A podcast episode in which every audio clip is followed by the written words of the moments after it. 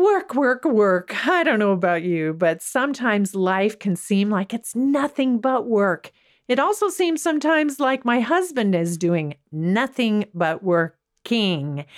And uh, when that happens, I can feel the strain on our relationship. You know what I mean. I know a lot of wives and spouses know what I mean, especially the wife that wrote to me about this. And we're going to talk about her dilemma, which is probably very similar to yours, today in the Wife Savers podcast. Bags are packed, are you ready to go? This time tomorrow we'll be on the road. Riding with you sunnier days. I wouldn't want it any other way. Welcome to the Wife Savers podcast, where multi award winning author and global marriage educator Ramona Zabriskie provides answers to your real wife questions. Our goal is to help you appreciate your womanhood, prioritize your personal development, and craft a powerful partnership with the man in your life. Hi, I'm Hannah Allen, and I'm proud to introduce my parents, Ramona and Dale Zabriskie. And yes, this is how they talk all the time. Let's listen. Taking the good with the ups and downs. Hi ho, hi ho, it's off to work we go. there, how's that? Something you weren't expecting. I can't believe you did that.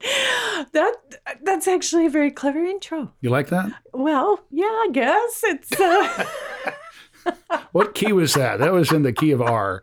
yes, it was. It was inspiring for sure. I'm instantly thinking about those hardworking dwarfs. Yes, the and the, the eighth dwarf, uh, the one that Disney rejected. The eighth dwarf. Tortellini was his name. so-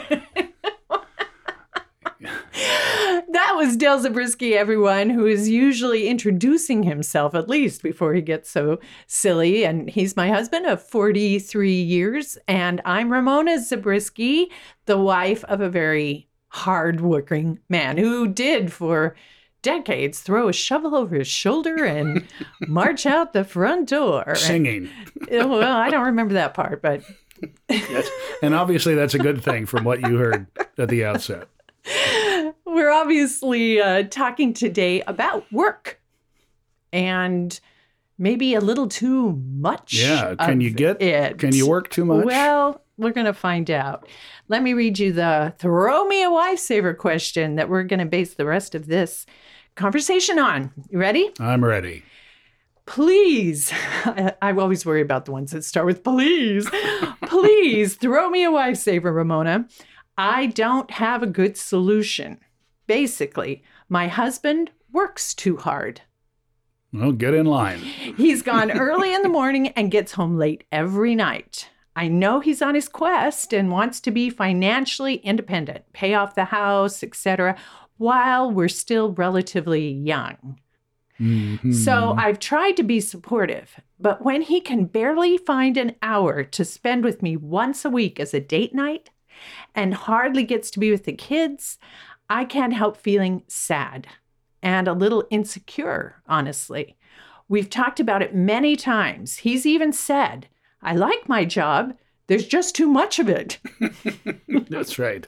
But whenever he agrees to try and make things better, it doesn't last more than a week or two, and then he's right back to work. Help! I don't want to turn into a crazy lady, whining, nagging, etc. Well, she is not alone. No, she's not. Right. That's no, and I, obviously that's why we do these podcasts Yeah. because we think they're going to apply to a lot of people. And having worked with so many women for so many years, I can tell you I've heard this so many times. Now, that being said, this can be flipped. Yes. You can have right. a spouse that is either husband or wife who the other spouse feels just works too much. I'm Mhm, not going to say mhm. work hard. I'm going to say works too much Mm. in that they're spending so much time or their focus is so much on the work that the other spouse is sensing that it's affecting the relationship. Yeah, well, right? there and there's some indicators here in the question about the the uh, the reasoning or the rationale that exists in his mind about why, Right. which puts it up there as far as the value of spending that time. Okay, that's a really good point, and I really want to go into that. In fact, I want to really explore the why, and I'm hoping that you have a lot to help us understand that. I want to explore the why, and I want to then talk about the dangers involved hmm in being a little overcommitted to work, if we could put it that way. I'm not sure. And then I want to obviously talk about solutions for both of them. Okay. Great.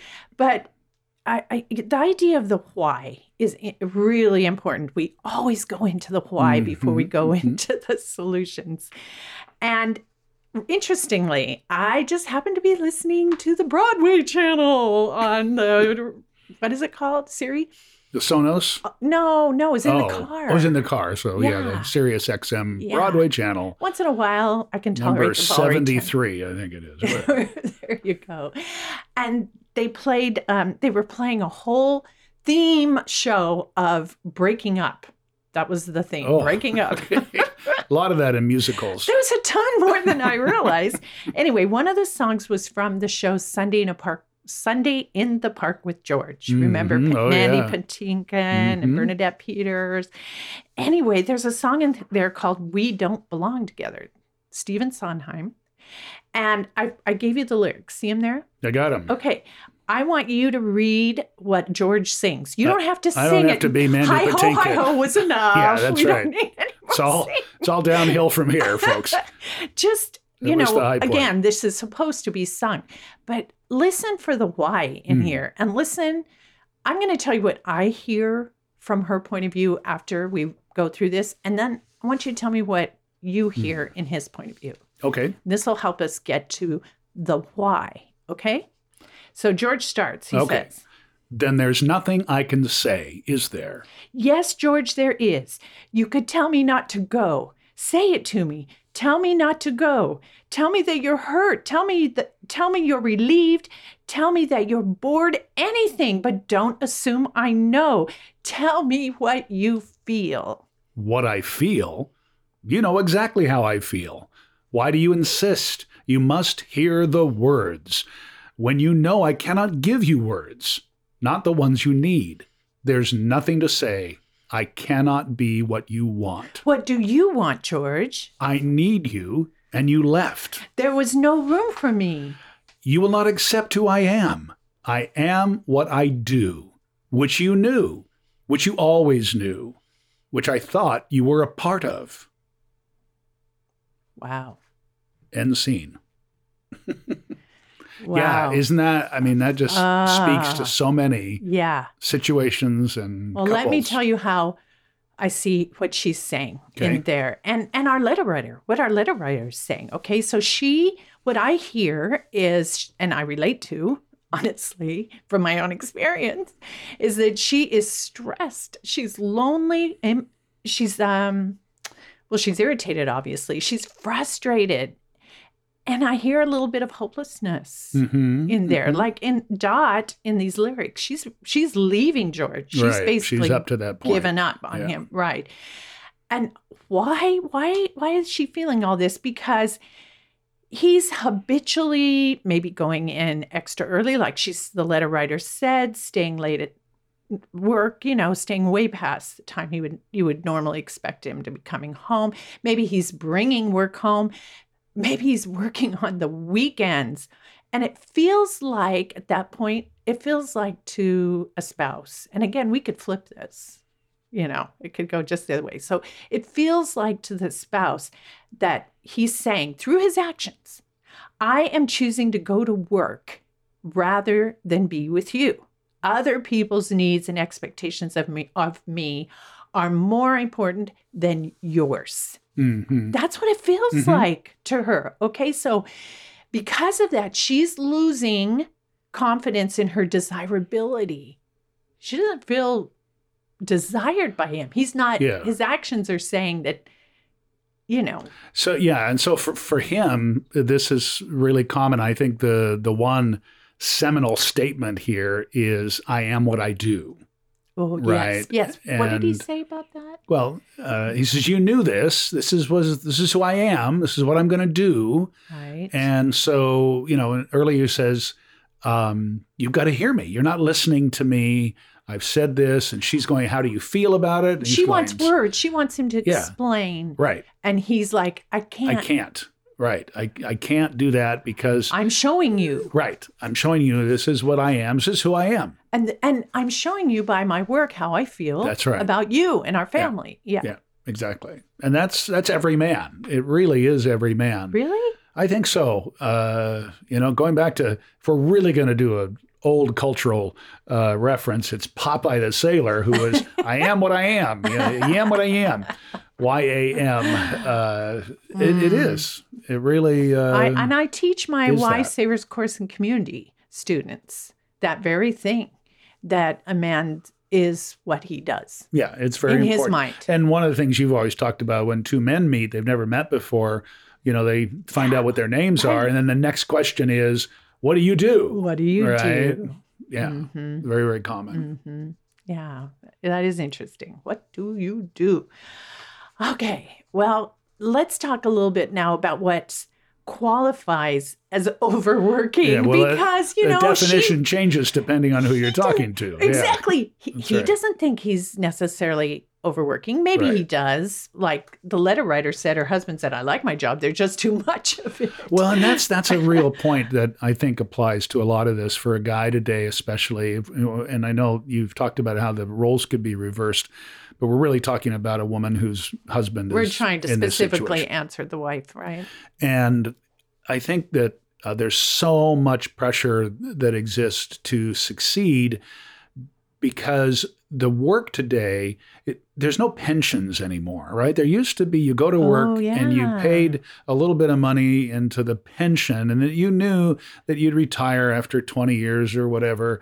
There would be money there. yeah That doesn't work that way anymore. And so much of the business and the work today is driven by the valuation of a company and stock options or stock Oh. units that you have or going public. There's mm-hmm. so much of this activity that guys, in, in this case, men are involved in to make money. That's how they're going to make the money. Yeah. And so they're like, I got to do this.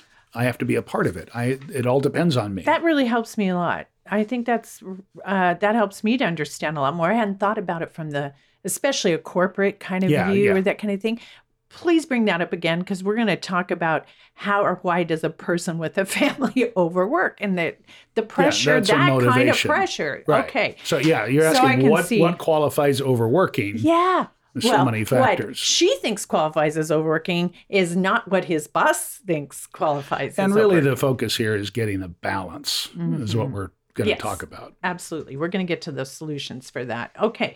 So, what happens when the two of you don't really agree on whether or not it's true that he is Yeah. overworking? Because all of us are struggling right now, especially with the pandemic, especially with everybody working Mm. from home, so many of us working from home, that the life work balance kind of thing is harder and harder because it's harder and harder to leave it at the office, Yeah, totally. especially if you're home, right? Yeah, there is no office. Yeah, when there is no office. Your and- office is your home. and anybody can reach you now at any time from anywhere.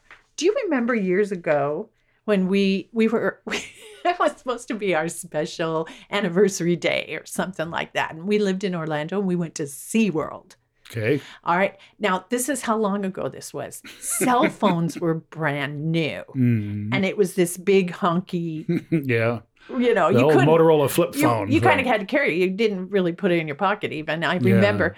And uh, people asked me afterwards, you know, how was your day at SeaWorld? And I said, oh, it was just great. Me, Dylan, a cell phone. And you were on that cell phone all day while we were supposed to be having fun. You, You know, were I working. Don't remember that. Oh, holy cow. I'll never forget it. I'm just standing there looking at the dolphins. Do, do, do, do, do, do. Well, you're off in the corner. How I'm many, ti- how many "What? times can I'm you? making uh, money yeah, right that's now. right. How many times can you watch the Shamu story or show? So so romantic. that's right. But yeah, here we are all these years later. You know, what would happen if I wasn't on that phone all night? I think you took me to a luau that night at SeaWorld. and Ah. That that was probably also a mistake because the girls, you remember the dancing girls? Oh And- yeah, I remember the dancing girls. And there are three yards of material.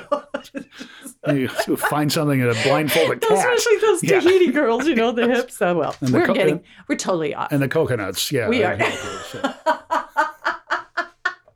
Sorry, everybody. Little tangent. Maybe we will edit that out. Okay, so um, No, we I have here. Are you ready for this?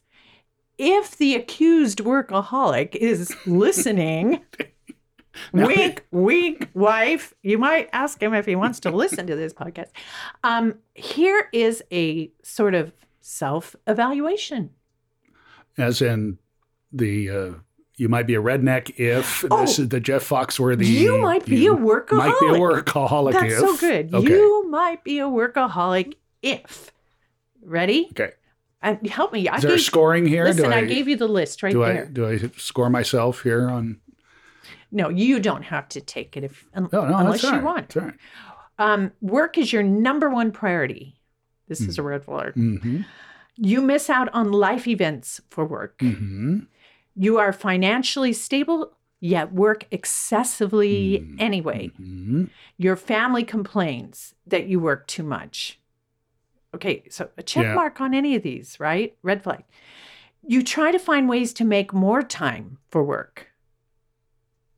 Being unable to work seriously stresses you out. Oh, yeah. I think that kind of that day at SeaWorld was a little stressful for you.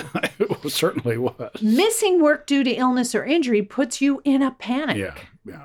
Hobbies and leisure are sacrificed due to work. You may be a workaholic if the amount you work has impacted your health. Yeah, you see that uh, way too often. You find a way to work even if you're sick or injured. Reminds me of my brother with his broken leg. Yeah, He's we like working away. surgery one day and he's right back to work the Yeah. next day. You rarely take vacations, and if you do, you still work while out of the office. Take your cell phone. or you may go to SeaWorld. You always bring home work home with you, always. You find it hard to be in the moment because why? You are thinking about work. You know what happened about 15 years ago? Yeah. We had the the introduction of this thing we call the cloud in technology, right? And everything we do is on the internet, right? And now everybody can work from home and they've got Zoom, got all these things to do Right. it. Well, it started about 15 years ago and give or take. But the conversation in the technology sector turned from work is not work is going to be and now work is not a place that you go but a thing you do Oh, and and technology has Oh. really enabled the ability to work anywhere you know, anytime. anytime so Global. right right so me on a cell phone in uh in SeaWorld was Mhm. was is one you know that changes that the whole idea of a cell phone changed how we do things. And now uh, what has happened with the accessibility of the technology is that it's always there. It's just always available. You And can do you- anything on your phone. Virtually you can do career- at the computer. Your career was spent global, right? Mhm, mhm. So you had to be available around the clock. oh yeah many midnight 2 a.m exactly. meetings with Yeah. uh, other people Right. around the world. Yeah. All right. You may be a workaholic if you're working around the clock. But yeah, the, the last 15 years has programmed people. so wait a minute. So the i that idea of saying I'm going to work is sort of yeah, moot anymore. that's right. I'm doing work. That certainly there's lots of situations still where people get in a car and they commute and they Mm-hmm. Go to a, place. They yeah, have they might to do be that, there. but even if they come home, they still could be working. yeah, but but a lot of people are in that mode of I can do all this. I have access. I can log into my whatever from wherever, Mhm. and so it becomes more of a this is who I am. Right? Yeah. I- and who I am. Yeah, Okay. right. It's not good. where I go. It's what I do. Well, um, you may be a workaholic if I have another measuring stick, and this is this is from my point of view as a relationship or a marriage uh, mentor coach. Is this if I were a mouse in the corner of your bedroom or kitchen, would I see any of this? Number one, would I see angry outbursts over little things, little incidences, right, as a result of guilt? the the overworking person. Yeah, you're talking about uh, specific. I mean, there's a lot of the accused but- workaholic feeling Okay. guilty, and only he could answer that question. Only he Mhm. knows why he's maybe he had, doesn't even hasn't even thought about why, but he's feeling guilty. Or here's this: your partner expresses her feelings about you working too much, and what do you do? You meet her with hostility and anger instead of concern and sympathy. Mhm, mhm. That's you may be a workaholic, right? You're being too defensive. And here's another one. You're acting entitled. Now, Dale, honestly, I feel like I've done that a little bit because I can get really focused and work really, yes, really too yes, much. yes, you do. And sometimes I do feel like sometimes I act a little entitled, like, hey, hey, hey. I'm kids, working here. Kids, bring me my whatever. You know, uh, I, somebody help me out here. So if Bring you, me the head of a pig. yeah, that's right. I can't I can't go downstairs and make myself a peanut butter sandwich. Would someone please make me a peanut butter sandwich? Mm. Right. So you're acting entitled. You're expecting your spouse or you're even your kids to cater to Mhm. your needs because you're so importantly busy, right? You're urgently working all the time. And you, there's a sense of entitlement, like I'm pulling my weight for this family. Well, and there's a sense of uh, overvaluing your position of yourself, Ah, right? Yeah. I And, what you're big- contributing. It's a Yeah. big part of, of corporate world where this is not in and whether you might be in a, a vice president or a big executive position where you know this isn't going to happen unless I do it, right? Oh, right. you You, start feeling sort of indispensable. yeah, right. Yeah. very much so. Hoo, hoo, hoo, hoo. Yeah. That, that's dangerous for anybody. Yeah. So here's a great quote from Bryan Robinson, PhD, a psychologist in Asheville, North Carolina, and author, author of the book hashtag chill. Yeah. That's good. And he says, a workaholic is someone who is on the ski slopes dreaming about being back in the office. A healthy worker is someone in the office who dreams about being on the ski slopes. Yeah. yeah. Whoa, that sums it up. So, you know what? Sometimes there are temporary situations or fix somehow that needs to be managed financially, or I don't know, whatever. It's a goal that both husband and wife agree on. And, you know, he's going to go at it. She understands that. That's a hard worker.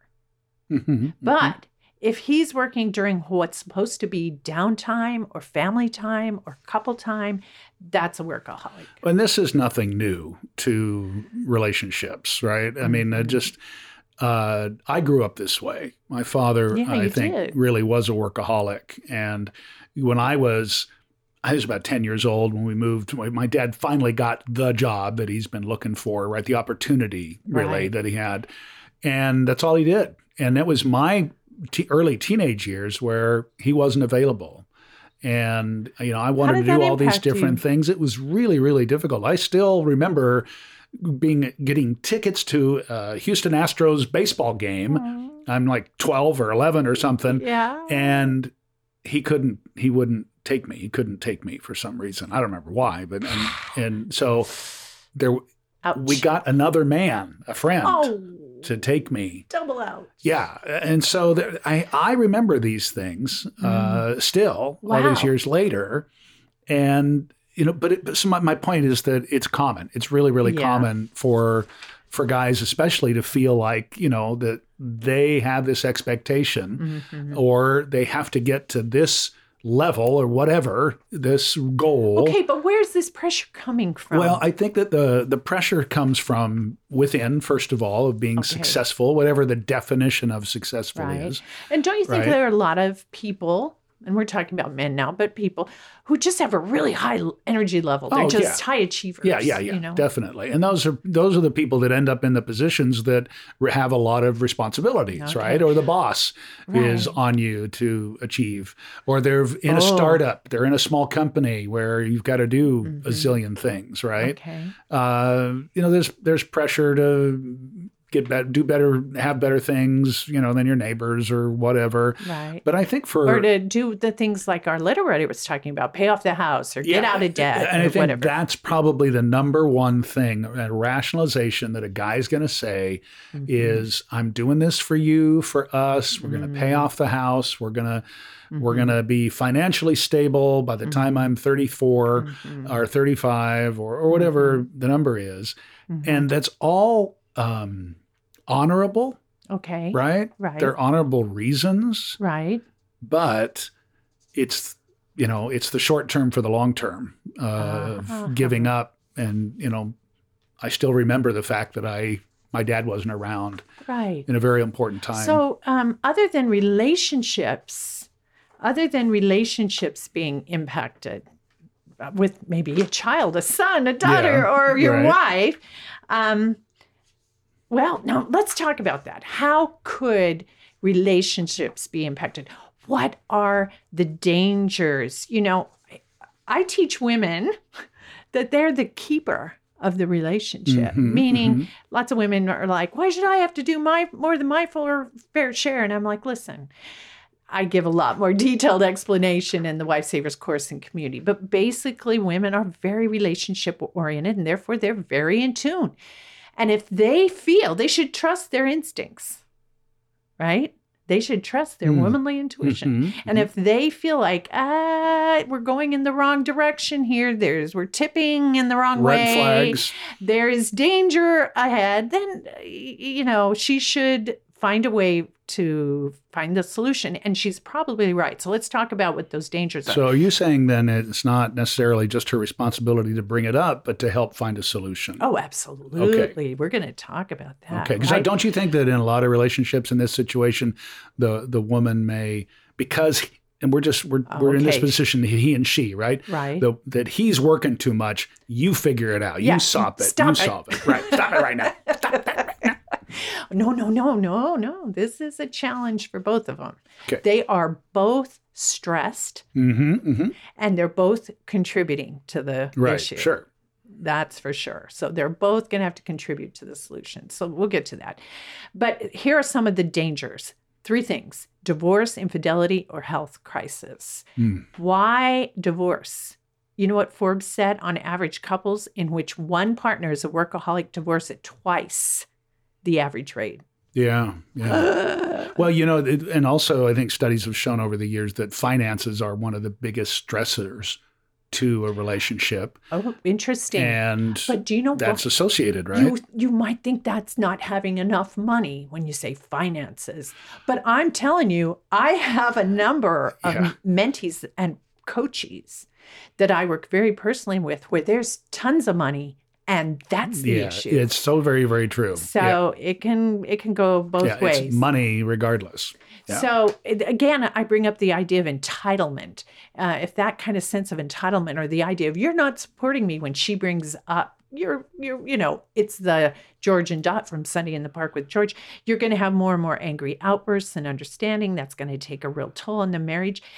And f- what really is going on from the woman's point of view is her a workaholic husband is th- sort of um, putting her emotional needs in the back seat. Mm, So there's mhm. this you, you can't do that and not lose some really some connection, some genuine connection and intimacy. Yeah, well, and I think the the aspect of, of intimacy and and sex gets all twisted up uh, because when you don't have that relationship uh, centered, right? If there's this type Okay. of real stress that's going on, and especially for from a guy's point of view, then the the physical relationship becomes very um, selfish and Ooh. self oriented.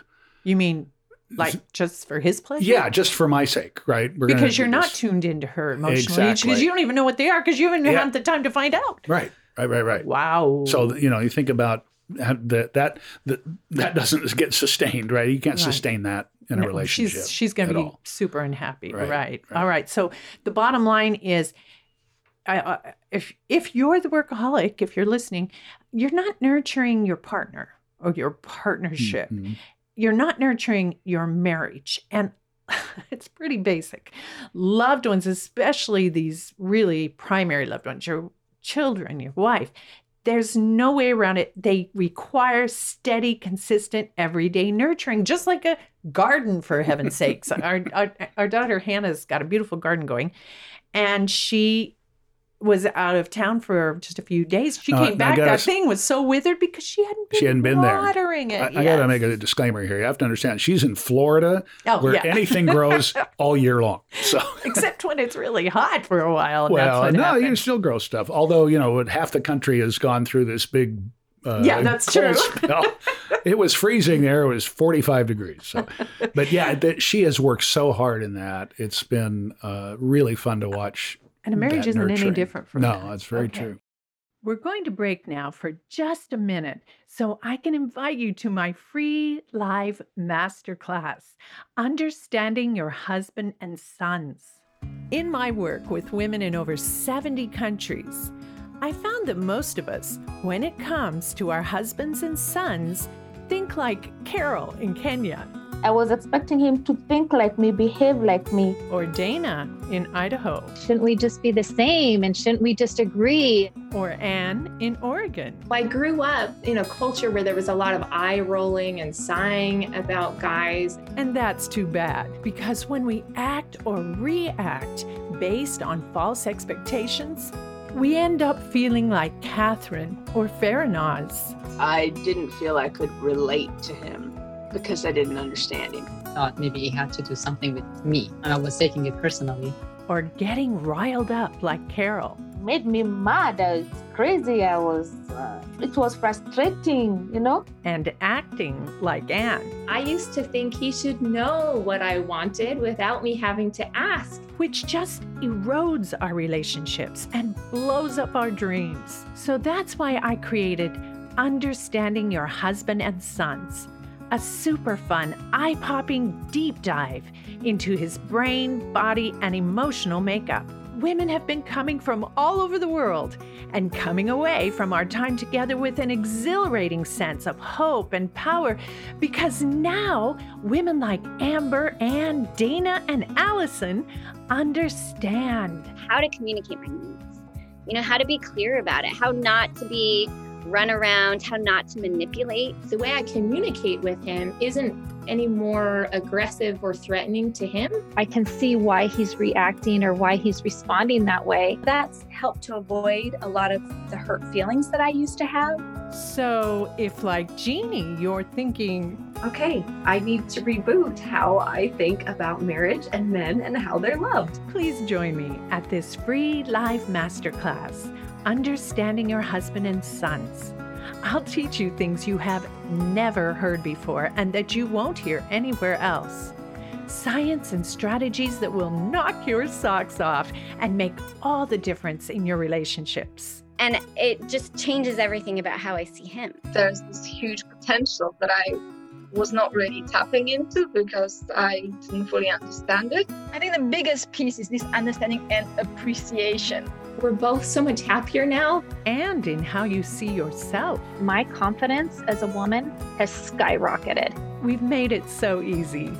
Just go to wifesavers.org slash masterclass and choose a day and time. I'll meet you there and even answer your questions live. Because like Carol in Kenya or Cindy in Argentina, you'll want to be able to say, Oh, we are wired differently, and that's the beauty of life. and it set me free. It it allowed me to say, okay, I understand now, and I loved him more than ever. wifesavers.org slash masterclass. So we talked about divorce. The other danger was infidelity. Now, this is super interesting. This is a quote by Mi- Mark Borg, Jr., PhD, psychologist and co-author of Now, The. Relationship Wait a- Sanity. Wait a minute. Is it is he a junior PhD? Is it Mark Borg, junior PhD? I'd like one of those. I could qualify for that. Yeah. So it's Mark Borg Jr. PhD. Okay, that's just want to clarify that. I'm a junior And PhD. He wrote Creating and Maintaining Healthy Relationships. Now, when we talk about infidelity, listen to this. He says, the emotional wounds created by one partner seemingly choosing work over the other is similar to them sleeping with a different partner. Really? The emotional the wounds emotional that are wounds that created are created. in your spouse when they when that spouse feels like you are choosing work over them Mhm, consistently. mhm. It's the same emotional wounds. You might as well be having an Um, affair. It it becomes the guy's mistress, right? That's and what it that's feels been like to used. her. Mm-hmm. Yeah, that analogy's been used, but to the point we made just a few minutes ago about you know sex becomes very very selfish and in self pleasure, and that's it. You can see that Okay. And evolution. a way to relieve pressure. Right, that's all it is, right? And Mhm. you can see the evolution to the point of Yeah, where you you, know, feel like, yeah, it's not me. where, where's the other woman? Yeah. The other woman has the name of your company or corporation. Whatever, right. But also, excessive time at work or with work associates of the opposite sex can obviously Yeah, lead to emotional plenty of those bonding and a out there. physical relationship. Yeah, sure. And on the other side, uh, the more neglected partner is going to suffer extreme loneliness, sense of neglect, and abandonment. And that can leave her or him, if we flip it, susceptible to bonding with somebody on the outside, Yeah, right? Who's who's I mean, how many jokes about that? sympathetic there? as opposed to Yeah. demanding. Who'll actually listen to her. Right, Right, right, right. exactly. So we've got divorce. We've got, uh, we hope we've scared the living daylights out of you. um, infidelity, but there's one more, and it's health, right? Oh, there was a. Oh, I wish I could remember. There just recently there was a CEO of a large corporation who just said, "I, I I'm killing myself? Yeah, I'm done. I said I can't do Listen this to anymore. this. Yeah. Listen to this.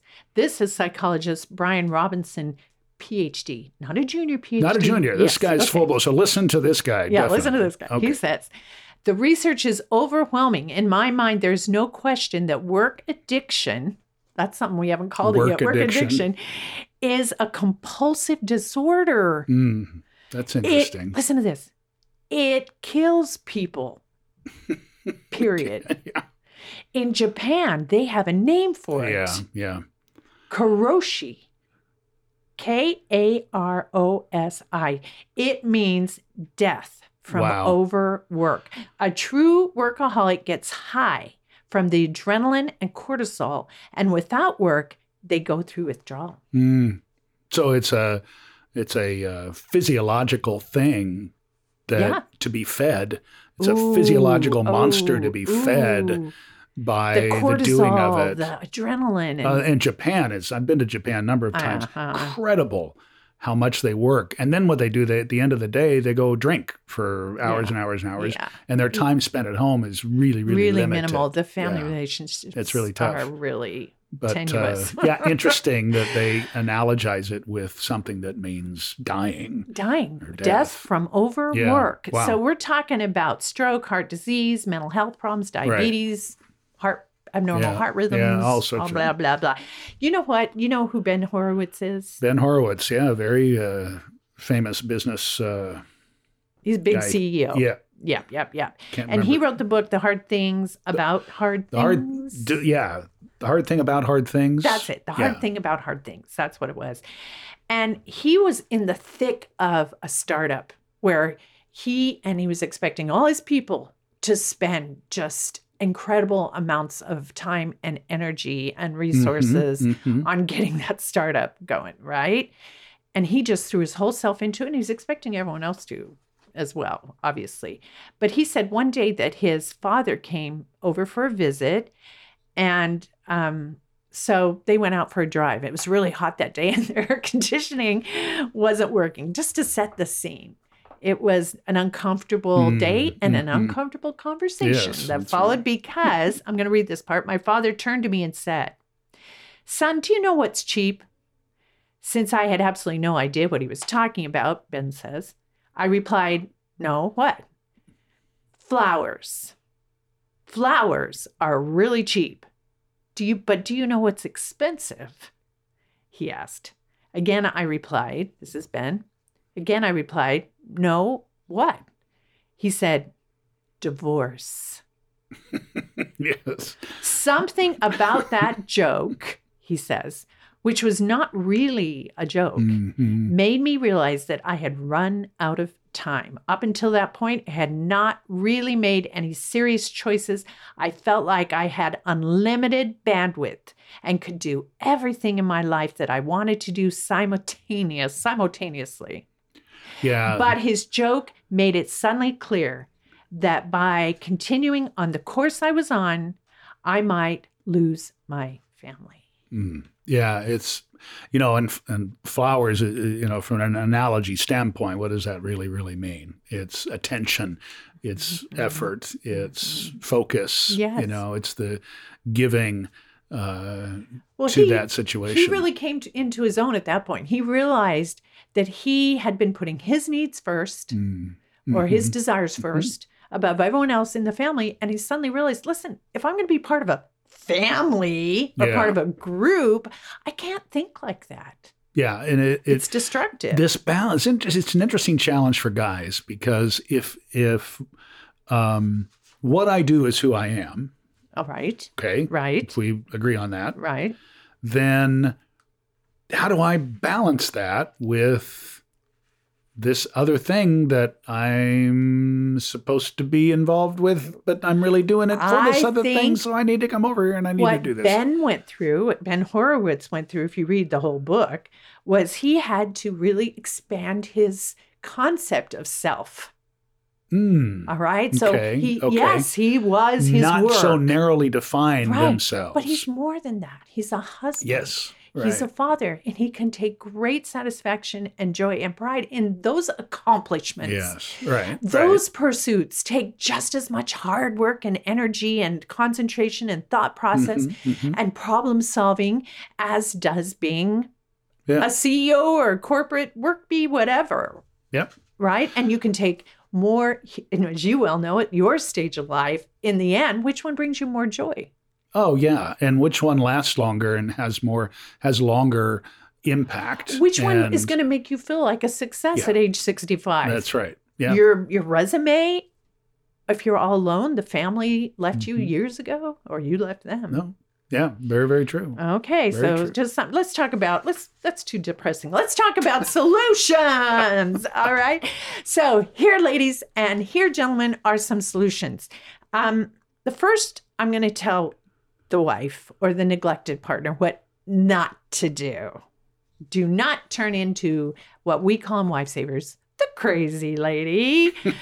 the crazy lady that is just wants to connect, but ends up actually pushing her partner away by making uh, behavioral choices that are not uh, helpful to the and situation. wouldn't you say that a lot of these choices are easier and a default for a lot of women? Yeah, and and a and- lot are born out of just plain ignorance. She- doesn't know any other way Yeah, to manage. So, Right, for right, instance, crazy lady ashamedly might accuse him of not being loving or attentive enough or supportive enough, or she she sends him messages that his fathering's not adequate. You know, she's just undercutting him all the time. Okay, so you're saying a shamely. Somebody listening may not understand what a shamely is. It's it's our crazy lady ashamedly makes him feel Ashamed. ashamed. Okay, cool. Right. By sending the message that you're disappointing, you're inadequate, you're not you're sort of ridiculous or whatever. And then we have another we have we have uh, several crazy ladies, but here's another one that really applies. Depressa. She makes him feel depressed Mm, because she's just whining and complaining all the time. She she frames all of his responsibilities outside of the relationship as her competition. Mm, You know, yeah. She yeah, overlooks the importance of his work. She downplays his worries. She begrudges him the ch- the space or time he needs to recharge. That kind of thing. She uses silence. You know, blah blah blah. There's a long list of things that she can do all wrong. But what she is conveying to him, what he's sensing from her over and over, is that he's a failure. You don't meet my Mhm, needs. Is what mhm, she's saying. You mhm. don't care enough. You don't matter as much. I don't matter as much as you do, and Th- everything. Then it becomes a battle over the two things, right? Well, that can Her all be true, work. but the way she's approaching it is not constructive. Yes, right. It's not productive. So we don't want to break down the door like a SWAT team when we're trying to get into his heart. We're going to do a, a Put your hands on the head, step away from the laptop. Yeah. we can come in the back door and get a lot more done. So, anyway, so now let's talk about what to do, right? Disclaimer here counseling may be necessary. Just listening to this podcast might not solve your problem. but um, even, you know, I have heard from students who even had one counseling session, just one, where the counselor said to the husband, You work too much. and just being in the was- counselor's that office, yeah, Yeah. helped him realize the gravity of the situation. Yeah, kind right. of like Ben Horowitz's conversation with his dad when he said, "You Yeah. know what's cheap, and Yeah. you know what's expensive." Well, I got. I remember getting dragged into the principal's office. That was my problem throughout school. Yeah, that's right. I don't I recommend had a lot of that. experience I with don't. that. I I really don't recommend the threat of the No. counselor. Um, that's that's kind of Down the let's try down these the path. let's try these other Yeah, solutions right. first okay so if you're gonna approach this topic with your spouse wife please do it with caution understanding and compassion and just remember that you're both stressed you're Mhm. both stressed all right First thing I recommend is that you study Wife Savers principles. You need to be in the Wife Savers course and community where you're really going to learn your stuff. Second of all, you need to take care of yourself. And if you don't know how to do that, which most women are really bad at, frankly, Mhm. you need to be in the Wife Savers course community. That's such a such a focus of what you teach. Oh, such a Uh, focus. Such a uh, at the forefront of everything, which I think surprises people sometimes. Mm. Right? Yeah, it You does. know? It definitely does. just does. tell me what to tell my husband. Just the, Yeah, you know, yeah, I yeah. just And tell I'm me, like, give me the wait, words. stop, stop. Wait, wait, let me write that down. What have you been doing for you lately? right, right, right. Because you have to have that full uh, sense of self. You have to have the strong body, the strong mind, and everything in order to give with abundance Right. um, and receive with confidence and to express yourself and your needs with confidence. If you come from a really super hyper needy point of view, all he's going to hear is panic and Mhm. desperation, and that just pushes him away. So you need to take care of yourself. Here's an interesting uh, approach too that I've become aware of is, you know, stop enabling him. How, how so? Enabling. Well, like you hold up dinner for him night after night. oh, yeah. We don't start on You're- time. yeah, you're waiting for dad. You're delaying the family needs. You're postponing Mm. activities. You're keeping the kids up late so that he can see him. You're enabling the workaholic. Mm. If it's a temporary thing, of course. But if this is the default and you really know you're going down the wrong road, you enable him. But is it? You don't put your life on hold or the kids' life on You hold. just said something that we really haven't touched on a little bit, but there are these situations where it is a temporary yes. thing, you know, where you we Right. Mm-hmm. were we've been apart, where I went to look for work or whatever. Then definitely you would Yeah, you, You have would- to understand you would lean towards accommodation. the uh, the ground rules. yes, right? and you both agreed to right, it. Right. But but if things just kind of evolve into where it's like, Yeah. where's dad? All Yeah. when we've said i think we've said that Yeah, pretty clear yeah. that's what we're talking about Right. that kind of extreme um so we're just letting him live the natural consequences of being away from the family so much and in that line in that way of thinking you want to share with him what he's missed in a positive way In a positive way, not Yes. not uh, that you're uh, blaming him blaming him or hurting him yes by uh, yes you know But you're saying, oh, we had such a good time tonight. We did this, we did that. Didn't make him understand. There was a really happy thing that happened here or a good thing Mhm. that happened here that, Mm. yeah, you missed it, bud. Mm. right? And obviously you're going to invite or offer activities that you know he enjoys. He he needs recreational companionship with you and he can enjoy it with the family too. So if you can get him into that setting and get him into doing something kind of just fun and recreational with you or the family, there's a lot better champ- chance of having a productive conversation about this topic. And that's where we're Mm. heading now. We're going to have Okay. this conversation. So, when you communicate about this, once you're in an actual conversation about it, remember your always working kind of argument just go repeats. If that's your approach, you're always Mhm. working. You're working That's too right. much. You're right. I am always stuff. working. I have to do this. That's if right. you're just spinning your wheels and like the letter writer, that's what she said, Mhm, that they've mhm. talked about it over and over and over. That just means there are unmet needs on both sides. And you're not really Mhm, addressing those needs. You're just expecting him to take your word for it that he's working too much Yeah. and that he's supposed to now do this Right, or right. do less Right, or whatever. It you just got to take the time now if you really want to solve this problem and unravel why. Why does he think he needs to work so much? Right? Mhm. So that's number one. You want to have that conversation. And remember compassion and Well, you, you make the other point that if you can if you can build it into the the environment that's not so Right. supercharged and Right, at right, the end of the day and he just got home and it's it's connected to the aspect that he's working and all that yes, stuff. yes, it would be really great to come on the heels of some recreational activity Mhm. where everybody's more relaxed. Yeah, Mhm, mhm. exactly.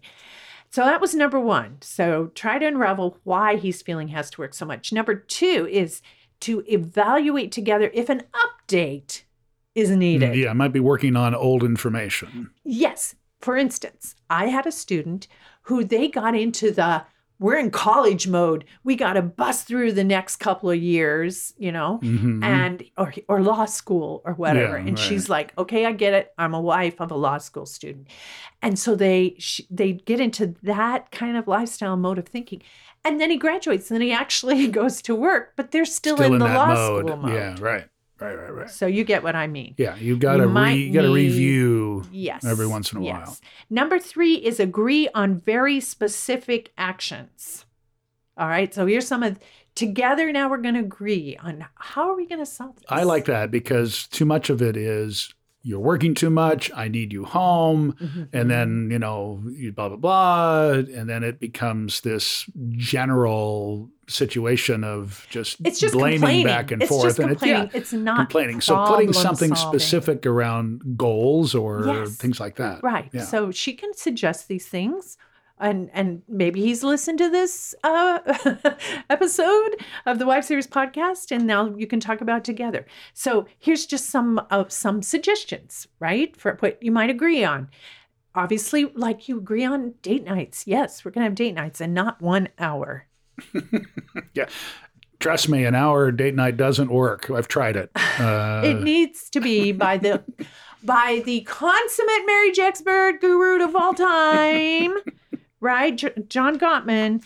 The date night's got to be at least two hours, or and or couples lunch. hmm. Maybe you're going to have couples Yeah, lunch yeah. uh, once a week. Um, maybe you're going to have a weekend breakfast together. That kind of thing. Whatever it is, it's exclusive one-on-one time Mhm. exclusive. Um, then, if you don't know about this, you really need to go back and listen to previous podcast episodes here because we talk a lot about those five golden hours that Gottman talks about. The five minutes of touching base Mhm. about your day in the morning, the 20 minutes of debriefing together at night, five minutes of little expressions of appreciation and approval throughout the day, and maybe another five minutes of admiration throughout the day, and then that two hour date night or couples lunch or whatever it Mhm, is. mhm. Um, that all adds up to five hours a week. And that is, oh my gosh, that is a minimum that a relationship requires. But his research shows that successful couples get last for decades on those five hours. I have other experts though who talk more about 15 hours. Well, you got to So- start somewhere, right? And I think that even uh, even if you can agree on the five minutes and the twenty minutes Yeah. as a starting point True. of of the okay, what's it going to be like today? Where are you going to be? What's going to happen? Okay, good. That you're really coming back to the the mothership, if you will. Ooh, I like that. Every once in a while, Yeah. on a scheduled basis, Yeah, touch is going to make home base. Yeah, Yeah. Yeah. Yeah. That. And it's reassuring. It's reassuring Mhm. that, you know, I'm here for you. That's what she needs. right. That's what Right, she right. needs. I'm here for you. Um, And I think, let me just add that from a guy's perspective, that is a responsibility, is what I've learned that you have to take on and and Oh, not get in the attitude of I'm working for you, I'm doing all this stuff for you. We're going to be, you know, in a few years it's all going to be fine. We're all going to be which gives me independently permission to neglect you. Exactly. and we're going to be independently wealthy or whatever, you know, whatever the goal is. It, uh, that that doesn't preclude you from having that responsibility to the touch base and to home plate and be grounded And and, to all be those things. prioritizing her Right. emotional needs Right. and Yeah, her needs. exactly. Ah, very good. Comes with All the, right. comes with the territory. Here's another suggestion that you can agree on. scheduling physical intimacy. Put it on the calendar. Yeah. and we have a whole course about physical intimacy right. called Conversations on Physical Intimacy for Wives and Their Husbands. Go to wifesavers.org and hit the tab up in the corner that says Conversations. and you want that course. It's for husbands and wives. He can listen to it while he's hi ho, hi ho on his way to work in the car. And then you can talk about it later. Learn about it, please. Go to wifesavers.org, Conversations.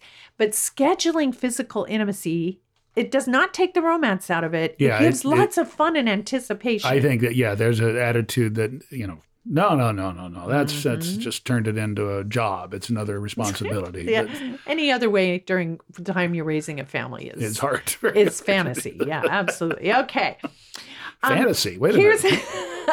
here's another fun thing to do is you kind of agree that the minute you're together again, that reunion time, wherever it comes, or whether it's at home or somewhere else, or whatever time of day, that you immediately embrace Mm. physically. Oh, you physically, not just. Re- when you reunite, you How was your day? Fine. Yeah. Right. No, you touch, Mm. physically embrace, and emotionally, immediately, you spend a few minutes together. Well, and that goes to your five-hour thing, right? That's that Mhm. twenty-minute debrief yeah, type stuff. 20 minute debrief could be at 8.30 at night. Yeah, but you- so you're talking about he gets home at 7.30. that moment. That 7.30 Yeah, moment is okay, really cool. important. Okay.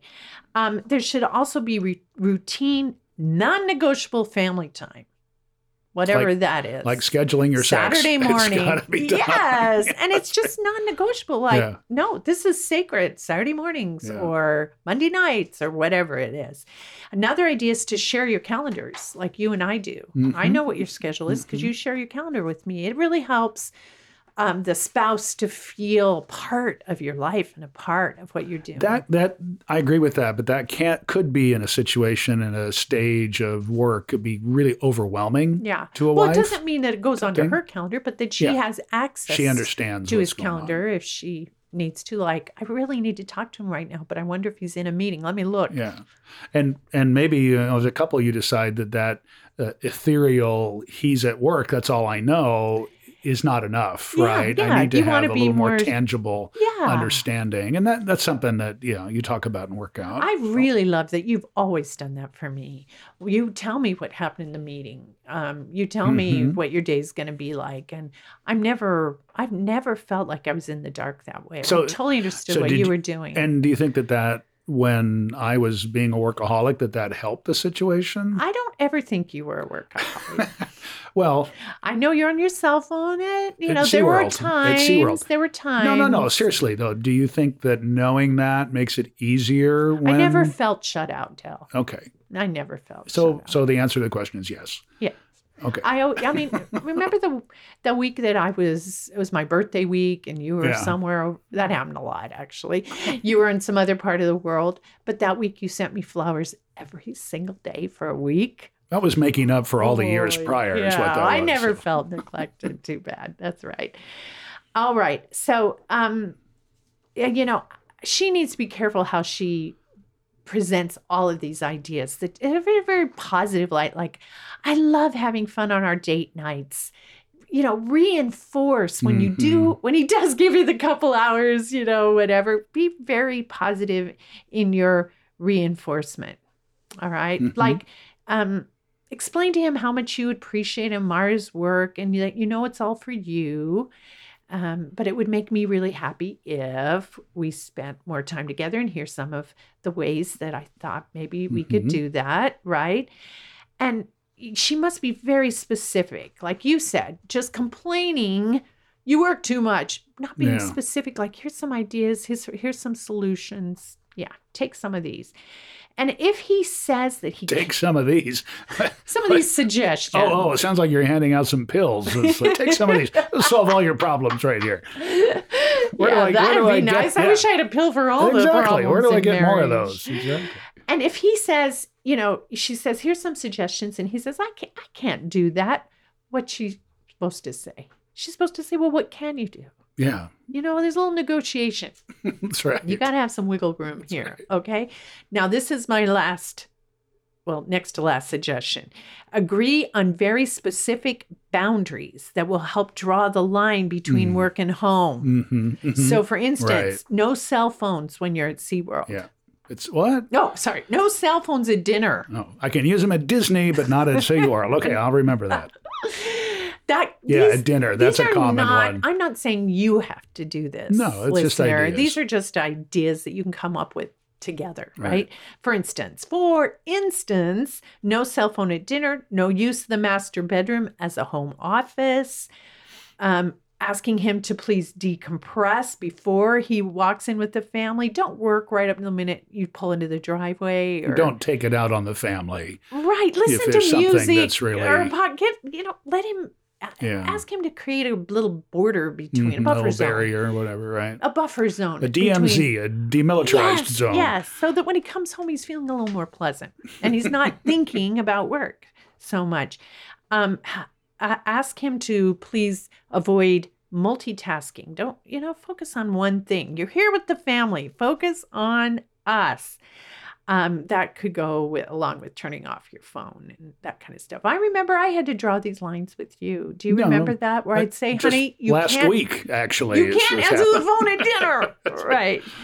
And, And, then and for some people, you know, if they're an ER physician on call or something, you got to understand there are those sure. things, but those are very unique situations that you sit down and you figure out what the boundaries are. Yes, that's all we're asking. How- agree on specific boundaries that will help draw the line between work and home. And last of all, I'll commit to regular reviews or checkups. You kind of uh, um, you Al- talked about that. Yeah, yeah. No, things change. Right. Things just definitely change. And if you're if you're in that mode of talking about the the job or the work or the you know the the uh, where everything fits in together, then it's easy to do.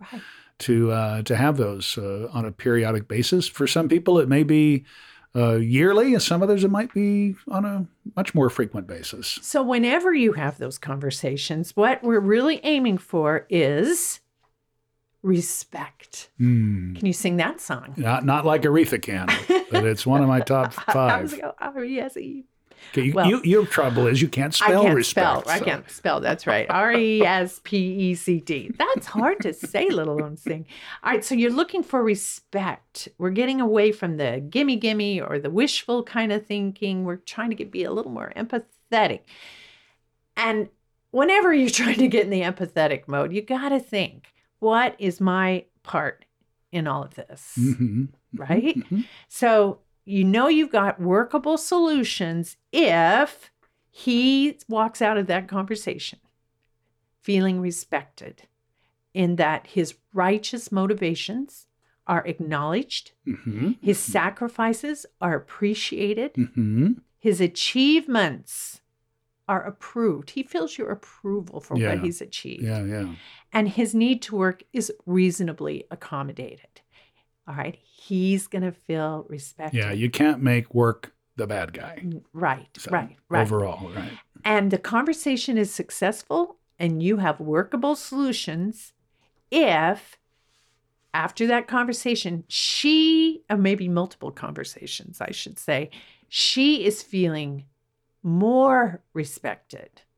See, she has been feeling disrespected, Mhm, like he's mhm. prioritizing everything but her. Right. So she's feeling more respected. She's feeling like her instincts are validated, her thoughts are valued, her Mm. sacrifices Mhm. are honored, Right. and her needs are being recognized and met. That he's making a reasonable effort to recognize, honor, and meet her needs. And that way, that way, you'll be able to stick with those agreed upon solutions. And it will also strengthen and immunize you against any kind of setback because there are going to be setbacks. There are going to be Yeah. the occasional late nights. Work is never going away, it's still going to pop up, but in the future, she's going to be able to accommodate that better. She's not going to panic. She's not going to be filled with self pity or disappointment, all of that. Instead, she can respond with a little more security, a little more confidence, a little more empathy, and he can respond with a little more flexibility Yeah, and I think that- humility and understanding. But but if you can get to that point where the the ground rules are understood and, and abided abided by is that a word? Right. Uh, abode by? No, abided by. uh, dealt with, agreed upon, done. Um, then when the there is the that. outliers come up and the unique things come up, it's so much easier to work with. And it it's not this fear thing that just you know is always going to be there and telling yourself stories about what's going on. Because guess what? His work becomes your work. There you go. Right. Yeah. and her home life or her career becomes his. Listen, that is what marriage is all about. Thanks for listening to the Wife Savers podcast. We'd love you to join the Wife Savers course and community. It's there that I can really teach you how to develop more mutual, meaningful, compassionate ways of interrelating and communicating how to develop more intimacy, including how to spend more meaningful time together, and how to build a truly equal, fully vested, lifelong romantic partnership. Learn more at wifesavers.org. Home is with you